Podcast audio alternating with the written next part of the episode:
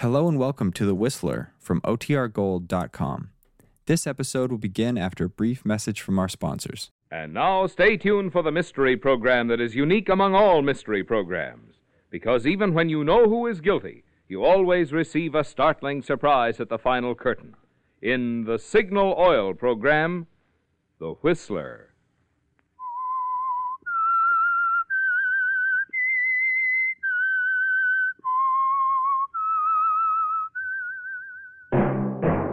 Signal, the famous Go Farther gasoline, invites you to sit back and enjoy another strange story by The Whistler.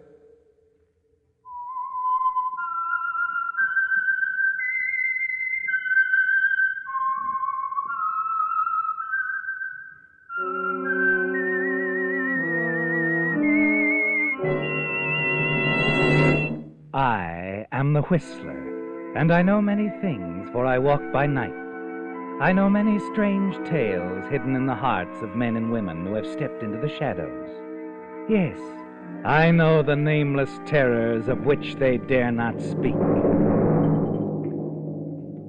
And now for the Signal Oil Company, The Whistler's strange story The Witness.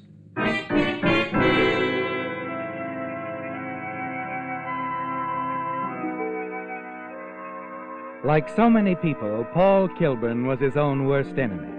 He had brilliance, charm, and youth, and he never let anyone forget it. When he graduated from college, he received the American Award for the most promising student of architecture at Andover University, and he never let anyone forget that either. Yes, Paul Kilburn had a lot to learn, and as an assistant in the architectural firm of Joseph Abercrombie and Company, he was given the opportunity to learn but he refused to accept it. Now, for the third time that week, Paul strode defiantly into the company offices, giving plain evidence of his resentment and his third hangover of the week. Paul, Yeah? Mr. Abercrombie's been looking for you. Has he found me yet? You're an hour late. An hour and a half late. You'd better think up some story for him. I did the best I could. Uh, little Miss Cover Up. Everybody's office pal. Don't you ever get tired of being grand, Edith? Paul, be quiet. And tell Mr. Abercrombie Mr. Kilburn is here and happy to confer with him at any time. I'm free now, Mr. Kilburn, if that's convenient with you. Perfectly. Perfectly. After you, Mr. Abercrombie. Sit down, Paul. All right. I'm tired of warning you, Paul. This is the third time this week. And before that, I'm just lost. And if I don't mend my ways in the future, I won't have a future. Isn't that the way it goes? You don't have a future now, Paul. Not with us. You're fired. I'm what? Fired. You're the most promising member of our staff. There's no question about that, but I think we can manage without you. When you lose some of your egotism and replace it with some sense of responsibility, come back and see us.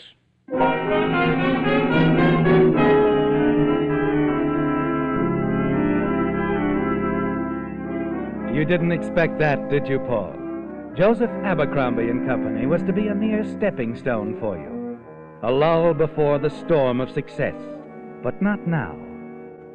You keep up your front of careless indifference, even when Edith insists that the two of you go out for a cup of coffee together. But inside, you feel like a whipped schoolboy, don't you, Paul? Oh, Paul, what are you going to do? You tell me. I. I feel awkward. Why? I'm the one who got fired. I. I just do, Paul. I've watched your work. You're going to be a great architect. It's too bad you didn't reach Abercrombie with that news.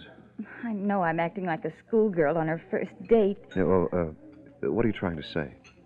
It's hard for me, Paul, because, well, we've only gone out once or twice, and you've been so distant. Oh, no harm meant. I know. Look, Paul, I've inherited $20,000. Twenty thousand. Oh. Wish I had your luck. You have. Come again? 20000 is enough for you to open an office of your own and keep going until you make it on your own, Paul. Yeah, but what about you? Where, where do you come in? Anywhere you say. You can consider it a loan or make me a partner in the firm. I can handle the office end. Yeah, but, but why take a chance on me? I'm not very steady. I've slept through an alarm clock ever since I was in long pants. I never sleep through an alarm clock, and I never forget to set it either. I'll phone you every morning and get you up. No, no, it's too good. Why? What else do I have to do for this backing? Nothing, except to stop drinking. My offer goes as I made it. I'm talking about you. Don't you want anything more out of this? Well, yes, I do. What? You. I want to marry you, Paul.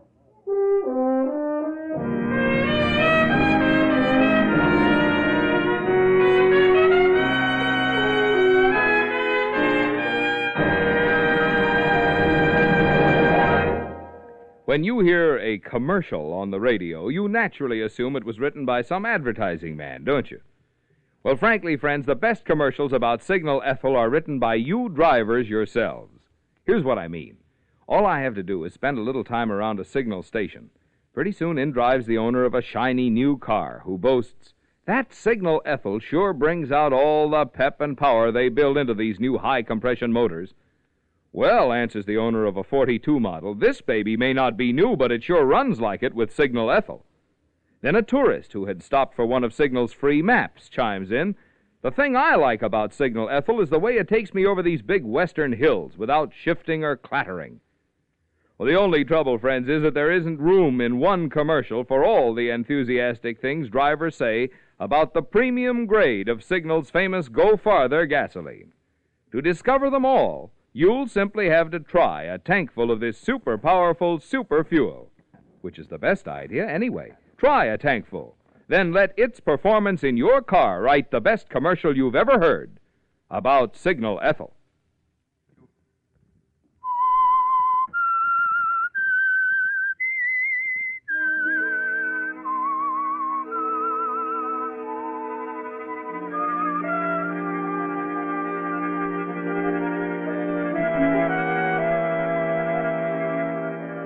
You meet Edith just about halfway, don't you, Paul? You let her set you up in business all right, and you become engaged. But you conveniently put off the marriage to some future date, or, as you tell Edith, until you've proved yourself worthy of all she's done for you. And as time goes by, you're forced to admit that she has a wholesome influence on you. Your drinking stops, you adopt regular habits. But the instantaneous success you expected as an architect comes very slowly, doesn't it, Paul? Well, how about it, Mr. Crawford? What do you think of these plans? Young man, if there weren't a young lady present, I'd tell you exactly what I think of them. Why, what do you mean, Mr. Crawford? I mean to be blunt that these plans you drew up, Kilburn, are utterly worthless as far as I'm concerned. Now, wait a minute. And if this is your idea of what I need, then, young man, I don't need you. Good day, sir. But, Mr. Crawford. Ah, let him go. But. All right, Paul. And don't worry, darling. We'll do this thing yet, together.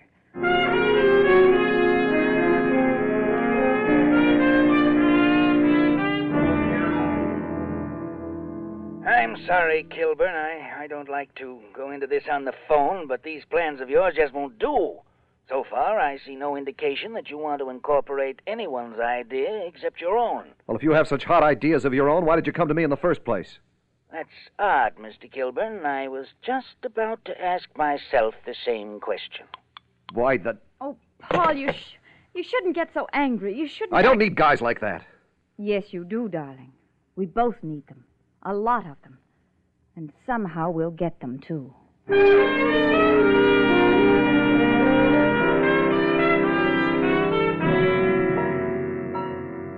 For the first time in your life, you begin to know what hard work is, don't you, Paul?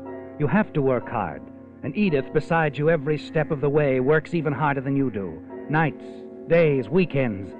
Until finally someone says the words you've waited to hear. Well, sir, Mr. Kilburn, I've seen everything. Is there, is there anything I missed, Mr. Benson? Oh, no, no, not a thing, Kilburn. This is a work of art. You're a fine architect and an, an excellent architect. We're we're so glad you're pleased, Mr. Benson. Oh, yes, indeed. well, I'll tell you one thing. If this is a sample of your work you'll never want for clients, if I can help it, I'm happy I had sense enough to hire you.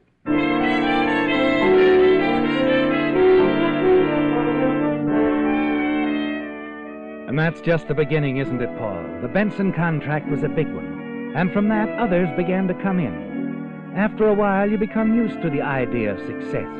That's easy, isn't it, Paul?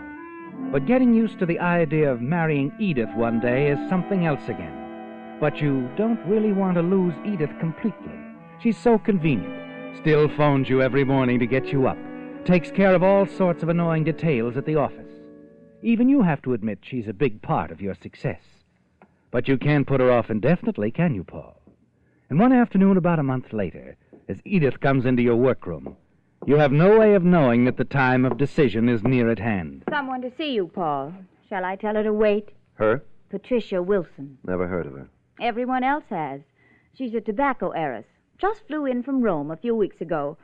And she's very pretty. Oh, money and beauty. Both, I'm sorry to say. Oh, by the way, I'm sending your drawings to the International Society of Architects and Designers competition. Okay, if you say so. Nothing to lose and 10,000 to gain. To say nothing of all the honors. No, suit yourself. And you can send that tobacco heiress in. Oh, I'm in, Mr. Kilburn. I'd have been in earlier if I'd known that geniuses come so young and so handsome. Well, I'd have come out, Miss Wilson, if I'd had any idea the tobacco leaves had such a lovely flower. we'll get on. Excuse me. of course, Edith. Uh, sit down, Miss Wilson. I will.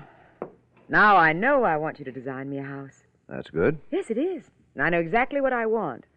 And architecture is one of my hobbies. Uh, can't you leave the architecture to me?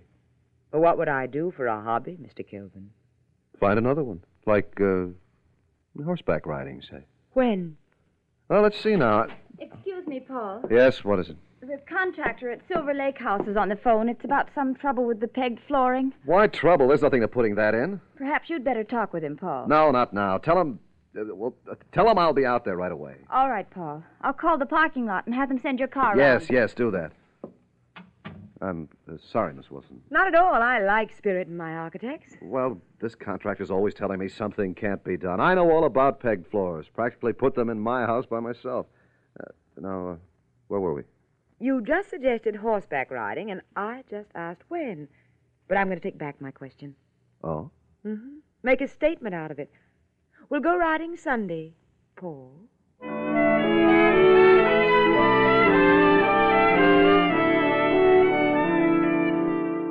Patricia's very sure of herself, isn't she, Paul? And that Sunday, and the next and the next, when it isn't horseback riding, it's golf, or the races at Del Mar, or dinner and dancing. It's always something, and it's always Patricia. You see Edith less and less. It's good business, you tell her. Patricia's wealthy, and she knows everyone worth knowing. Edith never says anything, and you push her hurt, suffering looks to the back of your mind. But Patricia's not so generous with her.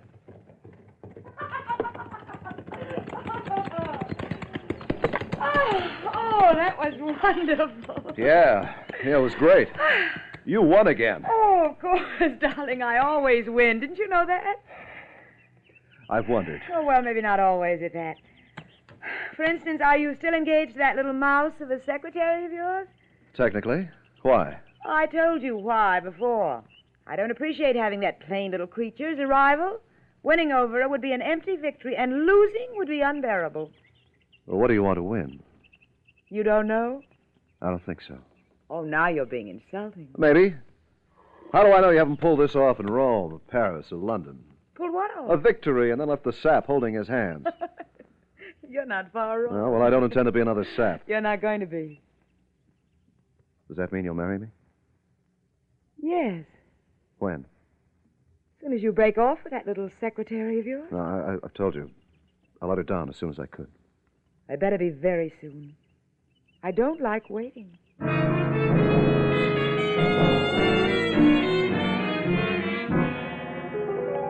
You try, Paul, but you can't bring yourself to do it. Too many people know how much Edith has helped you when you were down and out. And besides, deep down, you're too much of a coward to tell her the truth. And on Monday morning, you come into the office late with a hangover. Good morning, Paul. Hello, Edith. I warn you, I'm about to do something I never did before. Yeah, what? I'm going to kiss you right here in this office. Oh, no, please, Edith. No. Uh, stop it. All right.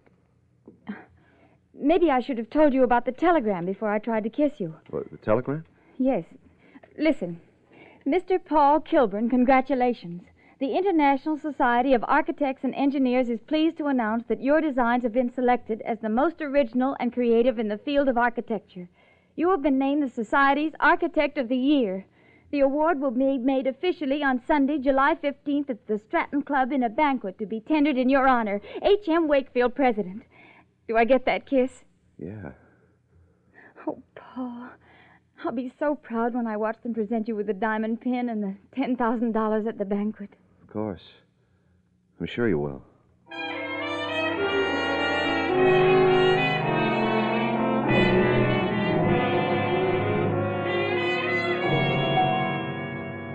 Of course I know, Paul. It's all over the papers. Congratulations, darling. Thanks, Patricia. Oh, I've been a busy girl. Rushed down to Antoine's to have myself fitted for a new gown. Wait till you see it the night of the banquet. You shouldn't have done that. Why not? I'm taking Edith to the banquet. I have to. No, you're not. Now be reasonable, Patricia. You know I love you. I tell you, there's nothing I can do. All right. I'll let your little Edith play Cinderella for one night, but after that, Paul, you're going to get rid of her. And I mean rid of her. She's not going to be your secretary or anything else. Is that clear? Yes, I promise you. She'll go.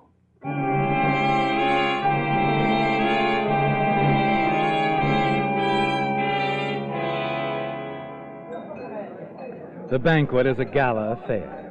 You and Edith are in the seats of honor at the first table, and at the next table, staring coldly at you, Patricia with some obscure architect. And, as if further irony were needed, your former employer, Joseph Abercrombie, is selected as Toastmaster. You're completely miserable, aren't you, Paul? In a few minutes, you'll be presented with $10,000 and the highest honors of your profession, and you wish you were a thousand miles away. You take your usual form of escape, don't you, Paul? Uh, waiter, another whiskey and water, please. Please, Paul, darling, no more. You called for me in your car, remember? You can drive if you think I've had too much. Ladies and gentlemen, before we officially present the award to the Architect of the Year, I'd like to tell you something about this year's winner. I, I know him very well. I had the honor, if I can use that word, of being the only man to have fired him. but I'm, I'm not ashamed to say that he proved himself a better man than I. Before I say any more about him, however, I would like to pay homage to the woman behind the throne. It was her financial and moral backing through thick and thin that made Paul Kilburn what he is today, and she is soon to become his wife. I want Edith Kramer to stand up and take a bow. Thank you. Thank you very much. I shall always remember this night. You can see Patricia's eyes staring at you from the next table. They're ablaze with hatred. And there's nothing you can do but sit there and smile mechanically.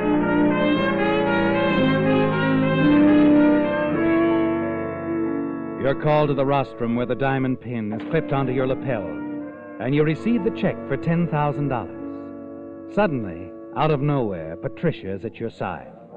I'm not waiting any longer, Paul. Finish with her tonight.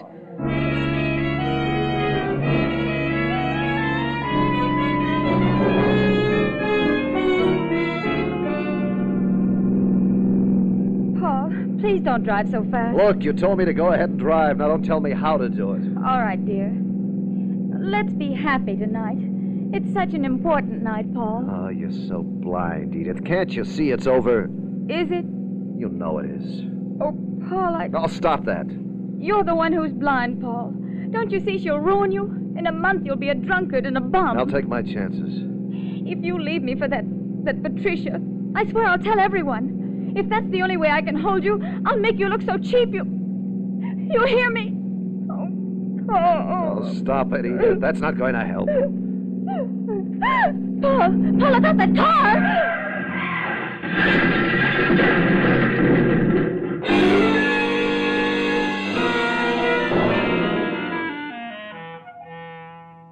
Are you all right? Yeah. Yeah, I, I, I guess so. Come on, let's get out of here. But Paul, the other car. There's a man lying on the road. Yeah, I see him. Maybe he needs help. Edith. Come back here, Edith. He's not moving. Get back in the car. He's dead, Paul. I'm sure he is. Did you see anybody else? No, but it's dark. Any other cars? No. That's a break. Now, this thing will only start.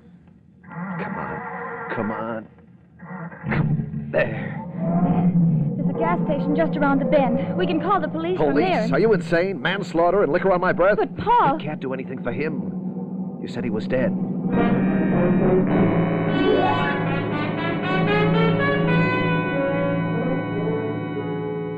A thousand thoughts race through your mind as you drive Edith home. Somehow you manage to get her car in the garage without being seen. And as you stand with Edith at her front door before walking to the corner cab stand, Edith gives you something else to think about. Someday you'll forgive me for loving you so much, oh, Paul. Oh, no, no. Not now, Edith. I can't think. You're I going can- to forget about Patricia. Because I won't give you up now, Paul. Ever. What? What, what is this? I wouldn't do this if it were just for me. But it's for you, too. I'm a witness, Paul. The only witness to the accident. So? We're going to get married, Paul. Soon.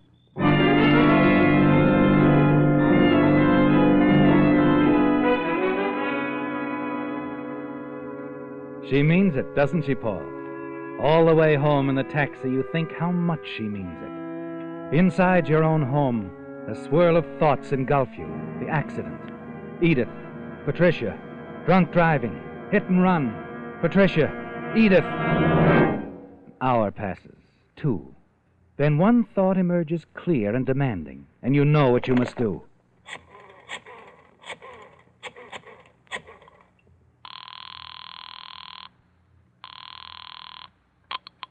Hello? It's Paul, Edith. I want you to come over right away. Oh, what's happened? And nothing. We're going to be married, that's all. Paul, it's three in the morning and you. I'm fine. I'll just throw a few things in the bag and grab a cab and come over. I'll pack my bag, and by the time you get here, we'll take my car and drive oh, south. Darling. Oh, my. What's wrong? I just remembered. You have a nine o'clock appointment with Mr. Healy in the morning. I've got my alarm clock set for seven, so I'll be sure and get you up. Edith, for heaven's sake. Oh, oh, all right, darling. Forgive me. I, I'm not quite awake. And this is sudden. Oh, Paul, darling, I'll hurry.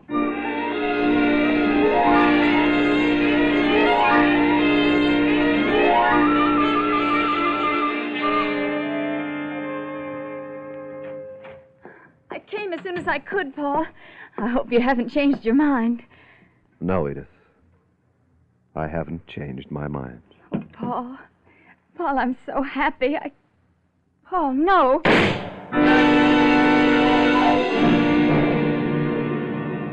You work quickly, just as you'd planned it, Paul. Hurriedly drill the wooden pegs out of three of the heavy oak planks in your floor. Push them aside and stuff Edith's body in her suitcase into the 18 inch clearance underneath. This will do for now, won't it, Paul? Until you have more time to safely dispose of the body. You replace the planks, hammer in some new pegs.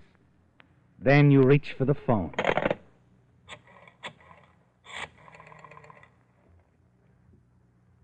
I want the police department, please.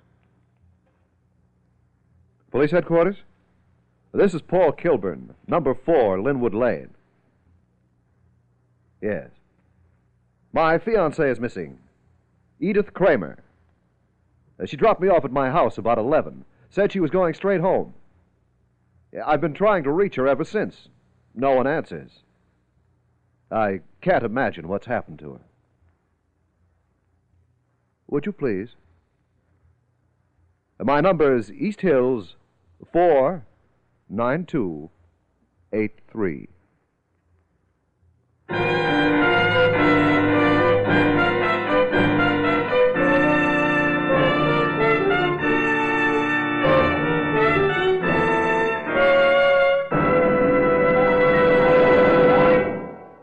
With cars costing as much as they do today and the future supply of new ones uncertain, most all drivers are interested in ways to make their cars last. And there's no better way to make your car last than to reduce engine wear due to lubrication 50% with amazing new Signal Premium Motor Oil. Just consider what a 50% reduction in engine wear can mean to you. With new Signal Premium, your car should keep its like new pep and power twice as long, should go twice as many miles before needing an overhaul due to engine wear. If your car isn't already an oil eater, new Signal Premium should double the period during which you'll continue to enjoy low oil consumption. And get this you can enjoy all these extra benefits of this superior quality heavy duty type oil at no increase in price at signal stations. So if you want to keep your car's performance up and expenses down for a long time to come, you know the oil to change to. New Signal Premium. You know where to get it at friendly, independently operated signal service stations.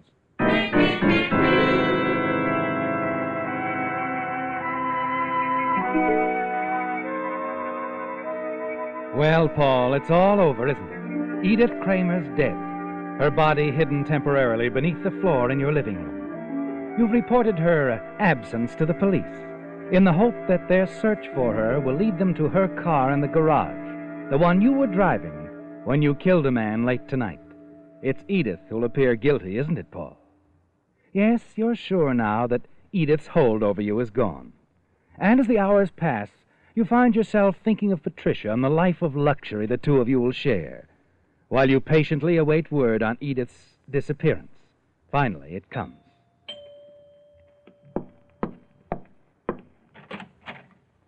I'm Lieutenant Nicholas. You're uh, Paul Kilburn? Oh, that's right. Come in, Lieutenant. Have you found her? No, not yet. But I'd like to. Looks like she killed a man last night. What? Hit and run accident. E- Edith? Oh, that's impossible. We found her car in her garage.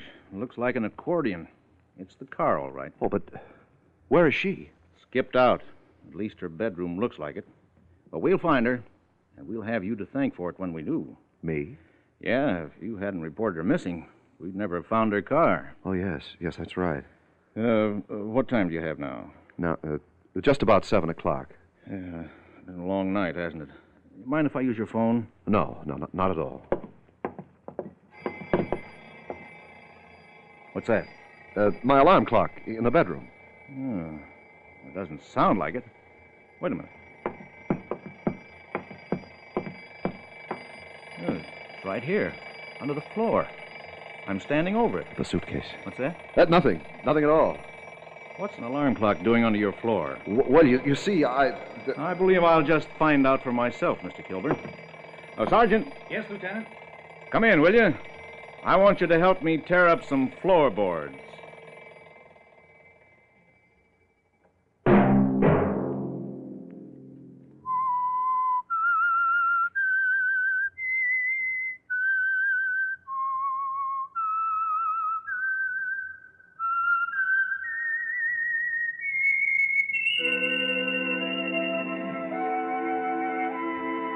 Let that whistle be your signal for the Signal Oil program, The Whistler, each Sunday night at this same time. And before you start your vacation trip, be sure to ask your signal dealer for a free copy of Lane's Guide, a booklet prepared by an independent travel organization to help you find good eating and lodging places. While no pocket sized booklet can include all the good hotels, motels, and dining places, Lane's Guide covers a representative selection in hundreds of cities and towns and a copy of this handy publication is yours free at Signal stations.